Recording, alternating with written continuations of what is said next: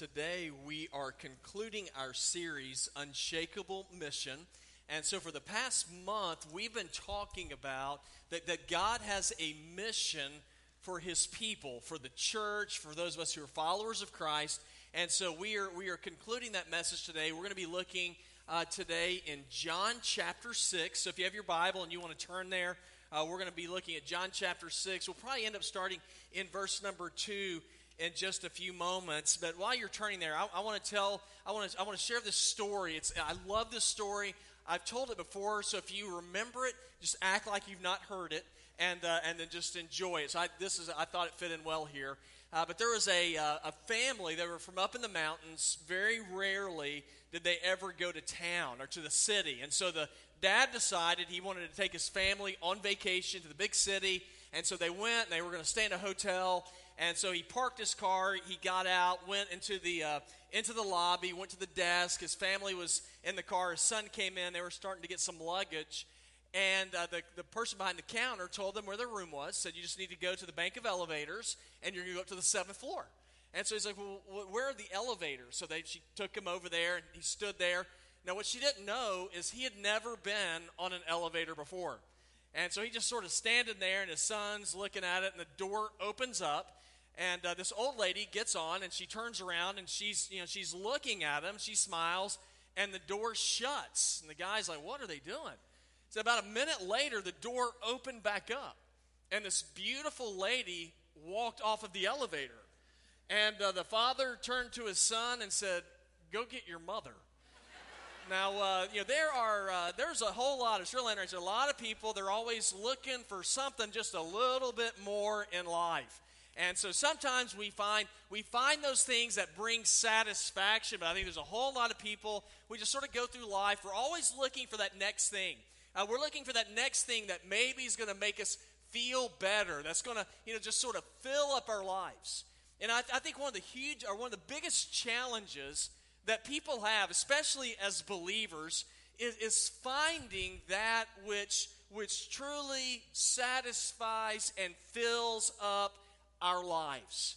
And so today we're concluding our series, Unshakable Mission. And we've been talking about how, how God has given the church a mission. We, we talked before about the unshakable gospel, the good news of Jesus, that Jesus came and he lived and he died, he rose from the grave that we might be able to be reconciled to Him. And we have a mission as a church to share that incredible message because it is a message that will fill and satisfy and nourish people.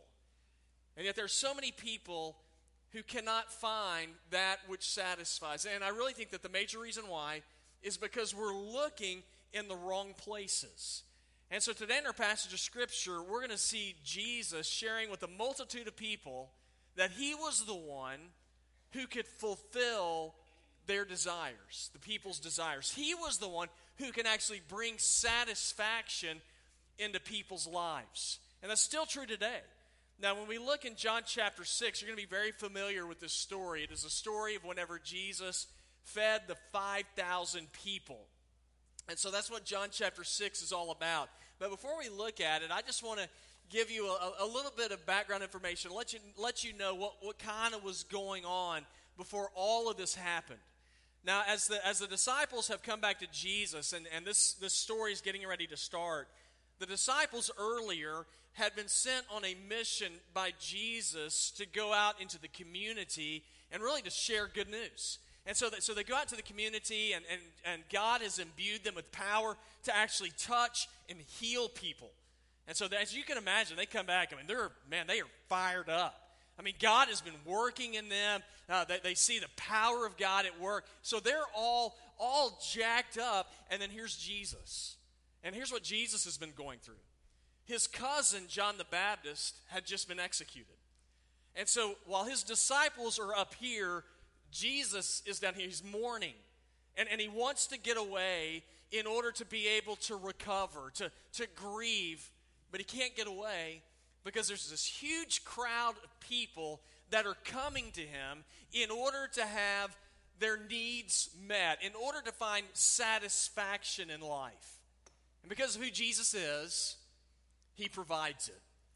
And I want you to know that Jesus today, he still does the same thing. He will satisfy the desires that you have in your life. And I want to share with you a few reasons why Jesus brings satisfaction even to this day. That the very first reason, as we look into our text, on why Jesus will bring satisfaction into your life is this it's because there is no problem that is too big for him to solve. Jesus can satisfy you because there is no problem in your life that is too big for Jesus to solve. Now, I want you to look with me in verse number two. It says, And a huge crowd was following Jesus because they saw the signs that he was performing on the sick. In other words, he's healing people. And so Jesus went up a mountain. He sat down there with his disciples. Now, the Passover, a Jewish festival, was near. Therefore, when Jesus looked up and noticed a huge crowd coming toward him, he asked Philip, Where will we buy bread so these people can eat? And he asked this to test him, for he himself knew what he was going to do. And Philip answered, 200 denarii worth of bread wouldn't be enough for each of them to have a little. Now, just to let you know, 200 denarii, that was eight months' salary. So to feed all these people, it was going to take a lot of money. So they had, they had a huge obstacle here. So here's the very first point there is no problem that's going to be too big for Jesus to satisfy and to solve. You know, whenever we go to Israel, my, my favorite place to go is it's northern Israel. It's the, the north part where the Sea of Galilee is located. I love that area. Now, just to let you know, the Sea of Galilee, you know, when I think it's called the sea, I think it's going to be huge. Lake Murray is bigger than the Sea of Galilee. So it's just, it's actually kind of like a small lake. It's surrounded by some hills around it. So it's a really pretty setting. Now, this is one of the pictures that we have when we were there. So looking out of our hotel window, and so that's the Sea of Galilee. Uh, but the next one is a picture that's interesting to me. This is on the shore of the Sea of Galilee. And, and right there, you see that, that grass field. It's not the greatest picture because I took it. Uh, but that little grass field there, they believe that is where the text we're reading today, that's where it happened. Now, know, this is uh, this is not in my notes, so this is extra. So this is going to be free. Um, it's kind of interesting. The reason why they think it was there is because it's a big open field and it's a natural amphitheater. Now, there were, it says that there were 5,000 men and plus women and children. The big question they'd always had was how in the world could Jesus speak where everybody would be able to hear him? Well, if you go down, there, they have a fence there now, but when we first started going to Israel, that fence wasn't there. And I could go all the way down to the field, and you could stand up at the top, and I could talk you know, like this, and you could hear me. Because it was a natural amphitheater. And so they believe this is the area where Jesus performed the feeding of the 5,000. That, that, that has really, just, to me, that's just really cool. I just really like that. So I just want you to kind of have that picture in mind as we talk about this passage of Scripture. So there's a huge, this is a big field. And so there's all these people, and they're following Jesus. Why are they following him? Well, they heard about the miracles he was performing. So, you know, that kind of got their attention. Uh, they, they knew that Jesus, I mean, he was somebody special, was an incredible teacher. But they were a people who, who knew that Jesus could, could heal.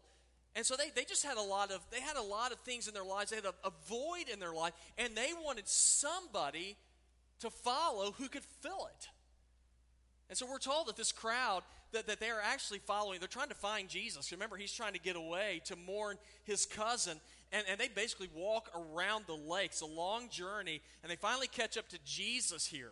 And so if they catch up to Jesus, and then Jesus, he has a he has a big and once a big problem on his hands. It says there are five thousand men that had come to hear Jesus. Whenever you include women and children, most scholars will tell you it would, it would have been between 20 and 25,000 people that had followed Jesus, and there's a reason why, because they were looking for Jesus to fill them up. They were looking for Jesus to satisfy their desires. Now, after walking around the lake, it started getting late, and you know they didn't have like a local McDonald's around, so the people were getting hungry. Y'all, that was a major obstacle. And so Jesus asked his disciple, Philip, he asked him, where are we going to get food enough to feed these people? And what did Philip do? Well, Philip does what we all do. He just looked to himself. He kind of pulls out, I'm sure if he had a wallet, he'd pull out, Lord, we don't have enough money to take care of all these people. It's a huge problem. I mean, an eight month salary would only give these people just a little bit to eat. Now, did Jesus ask Philip the question, where are we going to get food to feed these people? Because, because Jesus was caught off guard and he was like, man, I don't know what we're going to do. Philip, help me. Well, we, we know that's not why Jesus asked the question. Jesus already knew what he was going to do. As a matter of fact, if you look in verse number six, it lets us know that Jesus asked this question to test the faith of Philip. To see, hey, Philip, who are you going to trust in? As you face this big problem in your life, 25,000 people, are you going to look to yourself to solve this problem, or are you going to look to me? Guys, I, I believe this. I believe there are going to be times when God is going to allow challenges and obstacles to come into your life to test you. To see where are you going to place your faith and your confidence and trust. Are you going to place it in yourself? Are you going to look in your own wallet and go, hey, you know what? My budget says we can't do this. Or are we going to look to God in order to bring us through? You know, there's a lot of times when we're going to face problems that are too big for us to handle. I mean, Philip had a big problem. 25,000 people. You think Philip could handle a hungry crowd of 20, 25,000 people? No way. And if you end up taking God out of the equation, let me tell you something. You are not going to solve any problems. Matter of fact, you're, you're going to take God out of the equation. You're going to miss out on seeing the power and the blessings of God. You know, years ago, it's actually in the 19th century, there was a, a, a guy that was traveling out west. And as he was going west, he came to the Mississippi River, is the biggest river we've got. And he came to the river, it was wintertime, and it was iced over. And it was getting late, it was cold, and for him to get to the shelter where he was staying, he had to cross the river, or otherwise he's going to be really cold spending the night in the, the open elements by himself. And he made a decision. I, I don't know if this if this ice is going to hold me up, but I got to get across. And so to be safe, what he did, he got on his hands and knees, and he begins to sort of just shimmy across the ice, just hoping if I distribute my weight evenly, then the ice won't crash through, and I might be able to make it to the other side. So he's kind of getting across the river very slowly. When he's halfway across, he hears singing behind him. And he turns around as he's on his hands and knees, and there's a guy on a horse flying across that ice on the river, and he rides right past him. And he's sitting there on his hands and knees thinking, Yeah, I think this ice is going to hold me up. Now, I think that's the way a lot of us end up dealing with God. You know, we come to the bank, we have an obstacle in front of us, and we're like, Lord, I don't know if you're going to be able to hold me up or not, but in order to help you out, God, I don't want all the pressure to be on you. I'm going to try to handle this by myself. And we start inching across the obstacles that we have in life. And guys, let me tell you something. When we do that, when we operate in our own power, we miss out on seeing the power of God. We miss out on seeing how God can bring strength and satisfaction in your life. Now, you might say, well, how, how can you know God will be there? Because He tells us He will So, how do I know that He's big enough for the obstacles I have in my life? My obstacles are pretty big. Y- y'all know Philippians 4:13? I can do all things through Christ who strengthens me. So I, I look in our scripture and say, I see Jesus can satisfy. He can bring satisfaction into your life. Where at the end of your life, you're going to be able to step back and say, "Mission accomplished." And why are you going to be able to say that? Well, because there's no problem too big for God to solve. But here's the other thing that I see. Another reason Jesus can satisfy is because there is no person, I love this one, there is no person too small to use. There's no person too small for God to use. Now, I want you to look with me in verses 8 and 9 says one of his disciples, Andrew, Simon's Peter, Simon Peter's brother, said to him, There's a boy here who has five barley loaves and two fish. But what are they for so many? The same story is found in Matthew, Mark, and Luke. And in Mark 6:38, Jesus said, "How many loaves do you have? Go and see." So Jesus recognizes the problem. People are hungry. So he tells his disciples, hey, go out and start seeing what you can gather up. See what kind of food you can bring back to me. So they go out, and we're told that Andrew, he comes back. He's got a little boy with him, and we're told that, that he, he brought the boy back, and the boy had five barley loaves of bread and two fish. Okay, now just to let you know, this was the meal of a poor person. Uh, barley bread is like the cheapest bread that you could have. Uh, whenever it says two fish, you know what kind of fish they were? You know, not to me, I think mahi mahi, you know, salmon. Y'all, it was not. It was not big fish. The Sea of Galilee, the fish are in the Sea of Galilee. One of the most, and they still fish for them today. One of the predominant fish in the Sea of Galilee is sardines. Small fish. Now, I know there's some of you weird people that love sardines and crackers, right? Okay, so that's when we talk about five loaves of bread and two fish. We're talking about uh, five pieces of bread and two really small fish. Now, isn't that interesting? That's what they brought back. As a matter of fact, it's like Andrew brings back the boy and says, This is what we found, Lord. Five pieces of bread and two sardines. I mean, like, what can you do with that? But is that, is that did, did Jesus look at this and go, My goodness, is that all you brought me? You know, our situation here is hopeless. And some of you might feel that way. You, you might say, man, I feel like I feel like that kid. I got five five loaves of bread and two really tiny fish, and God wants you, know, you tell me God can do something with me. God can't use somebody like me. God, God can't work in a person like you know, in the grand scheme of things, my life is so minute and small, and I'm a person who has faced so many troubles and trials, and I failed. God can't use me. Well, if, that, if you feel that way, boy, this ought to be really encouraging to you.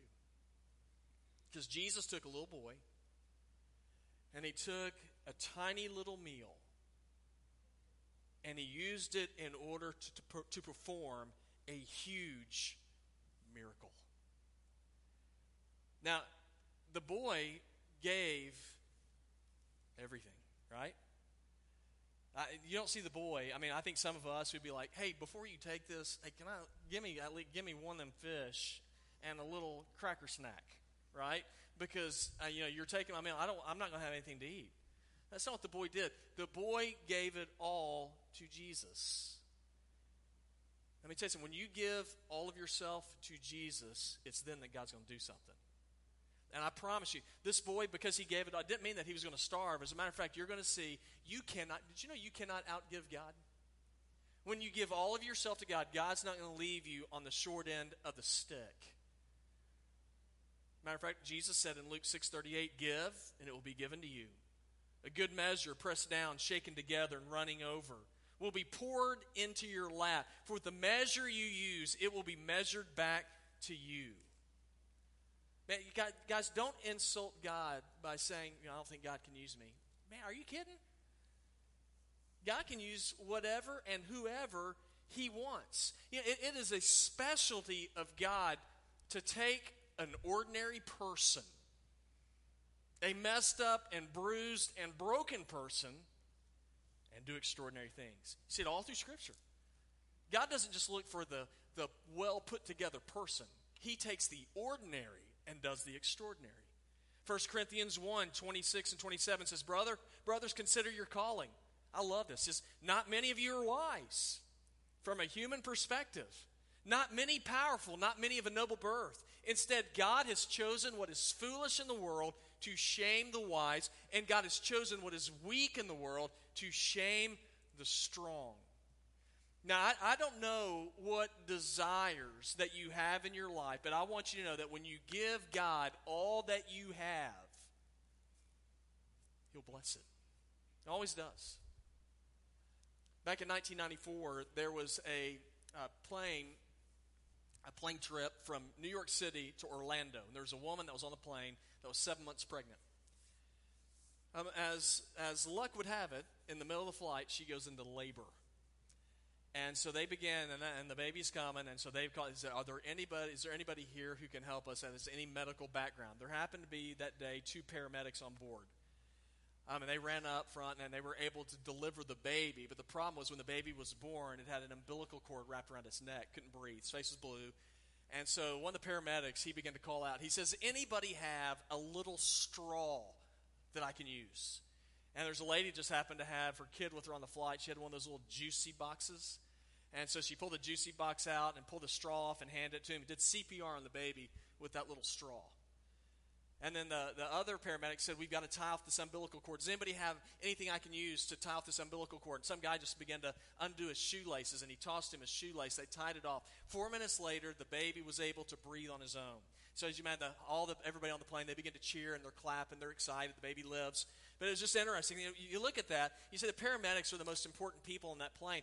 But man, let me tell you something. Nothing, nothing good would have happened had, had there not been some people that were willing to give what they had.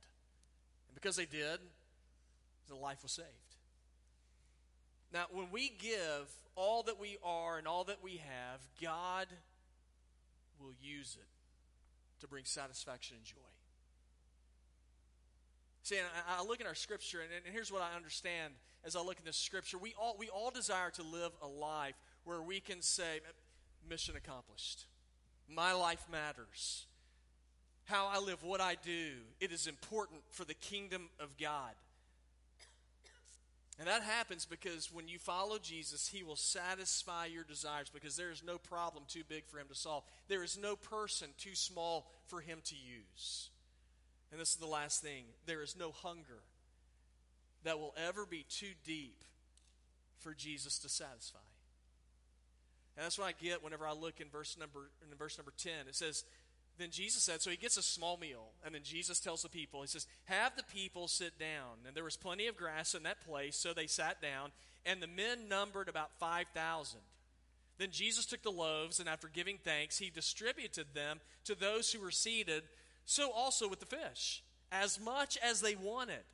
And when they were full, he told his disciples, Collect the leftovers so that nothing is wasted. So they collected them and filled 12 baskets with the pieces from the five barley loaves that were left over by those who had eaten. And when the people saw the sign he had done, they said, This really is the prophet who was to come into the world. This is incredible few verses right here. The people were hungry. They're starving. They're, they're hungry. They're starving. They've been walking all day. They're tired. They're worn out. And here's what's really a huge, huge obstacle here but Jesus was completely confident that he could satisfy him. Hey, what do you got? I got five little pieces of bread, two sardines. Jesus said, Have the people sit down. Now, how crazy is that? Now, why does he have them sit? Because he's getting ready to feed them.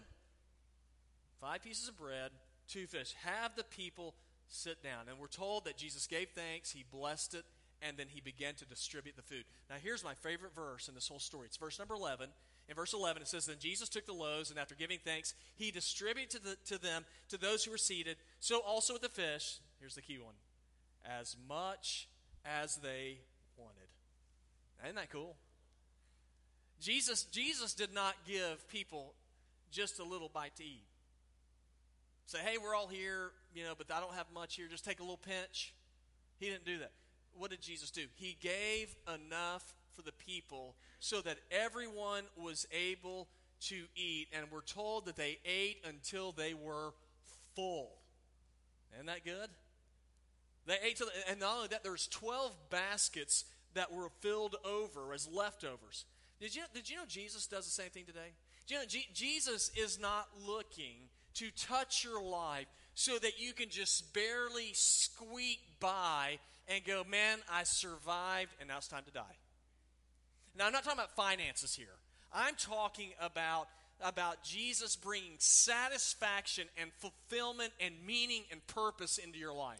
He will not touch you in a way where you say, That was a miserable life, but I just got through it. It's not how God wants us to live. He wants us to live with abundance, joy, knowing that we matter. Remember, remember what Jesus said in John 10 10? The thief comes only to steal, kill, and destroy, but I have come that you might have life and have it more abundantly. Now, some of you have a, you have a deep spiritual hunger. You might not even know it. You want to be filled. You want to know that you count. You know, you want to know that whenever you live, that you can impact people's lives to where they can discover that there is a God who loves them. And, but, but too many of us are settling for what the world offers to eat. And, and it can fill us up here and there, but man, in the end, we're not nourished. We're starving. We're just looking for something that matters. You know, when I was a kid, I, I, y'all know I grew up in a preacher's home, and we had a missionary that came and spoke in our church. I can't remember where he's from. I just know he's from some country in Africa. And he talked about there's a certain plant that you can eat there that he says it's edible, and when you eat it, it will fill you up, make you feel full. So there's zero nutritional value in it. He says, so it's possible to eat every day and be filled, fill fed, fill full, and yet you can still starve to death. That's the world. The world will offer you so many different things that will fill you, make you feel like you're full, but you're not nourished. You know, we go after these things in life. We go after, you know, I, I, want to be known. I want to make, I want to make money. I want, I want to be recognized. We have all these different things. I want to feel good, and we will lay everything that we've got on getting that kind of stuff. Let me tell you something. It will fill you up a little bit here and there, but you're going to be malnourished. You're never going to be completely full. See, Jesus, what he does is he offers substance to your life. He offers something that is real and that will nourish your soul. He will satisfy your desires. He will fulfill you. You know, Psalm 37 4 says, Delight yourself in the Lord, and he will give you the desires of your heart. It is only in Jesus where you will be filled. It is only in Jesus where you will find satisfaction. It is only in Jesus where we, as individual Christians and together as a church, will make a difference and fulfill our mission. Now, how can that be? How can we actually fulfill a mission for Jesus? You know, in the grand scheme of things, y'all, y'all, in the grand scheme of things, we are in Blythewood, South Carolina. We are in Northeast Columbia. Do we really matter? Remember the story. Remember what you discover here. There is no problem too big for God to solve. There is no person that is too small for Him to use. And there is no hunger that is too deep for Him to satisfy. You want to be satisfied? You know, did you want to feel satisfaction in your life where you're like, I matter? I make a difference. And not because of who I am, but because of who God is me. And I long for that.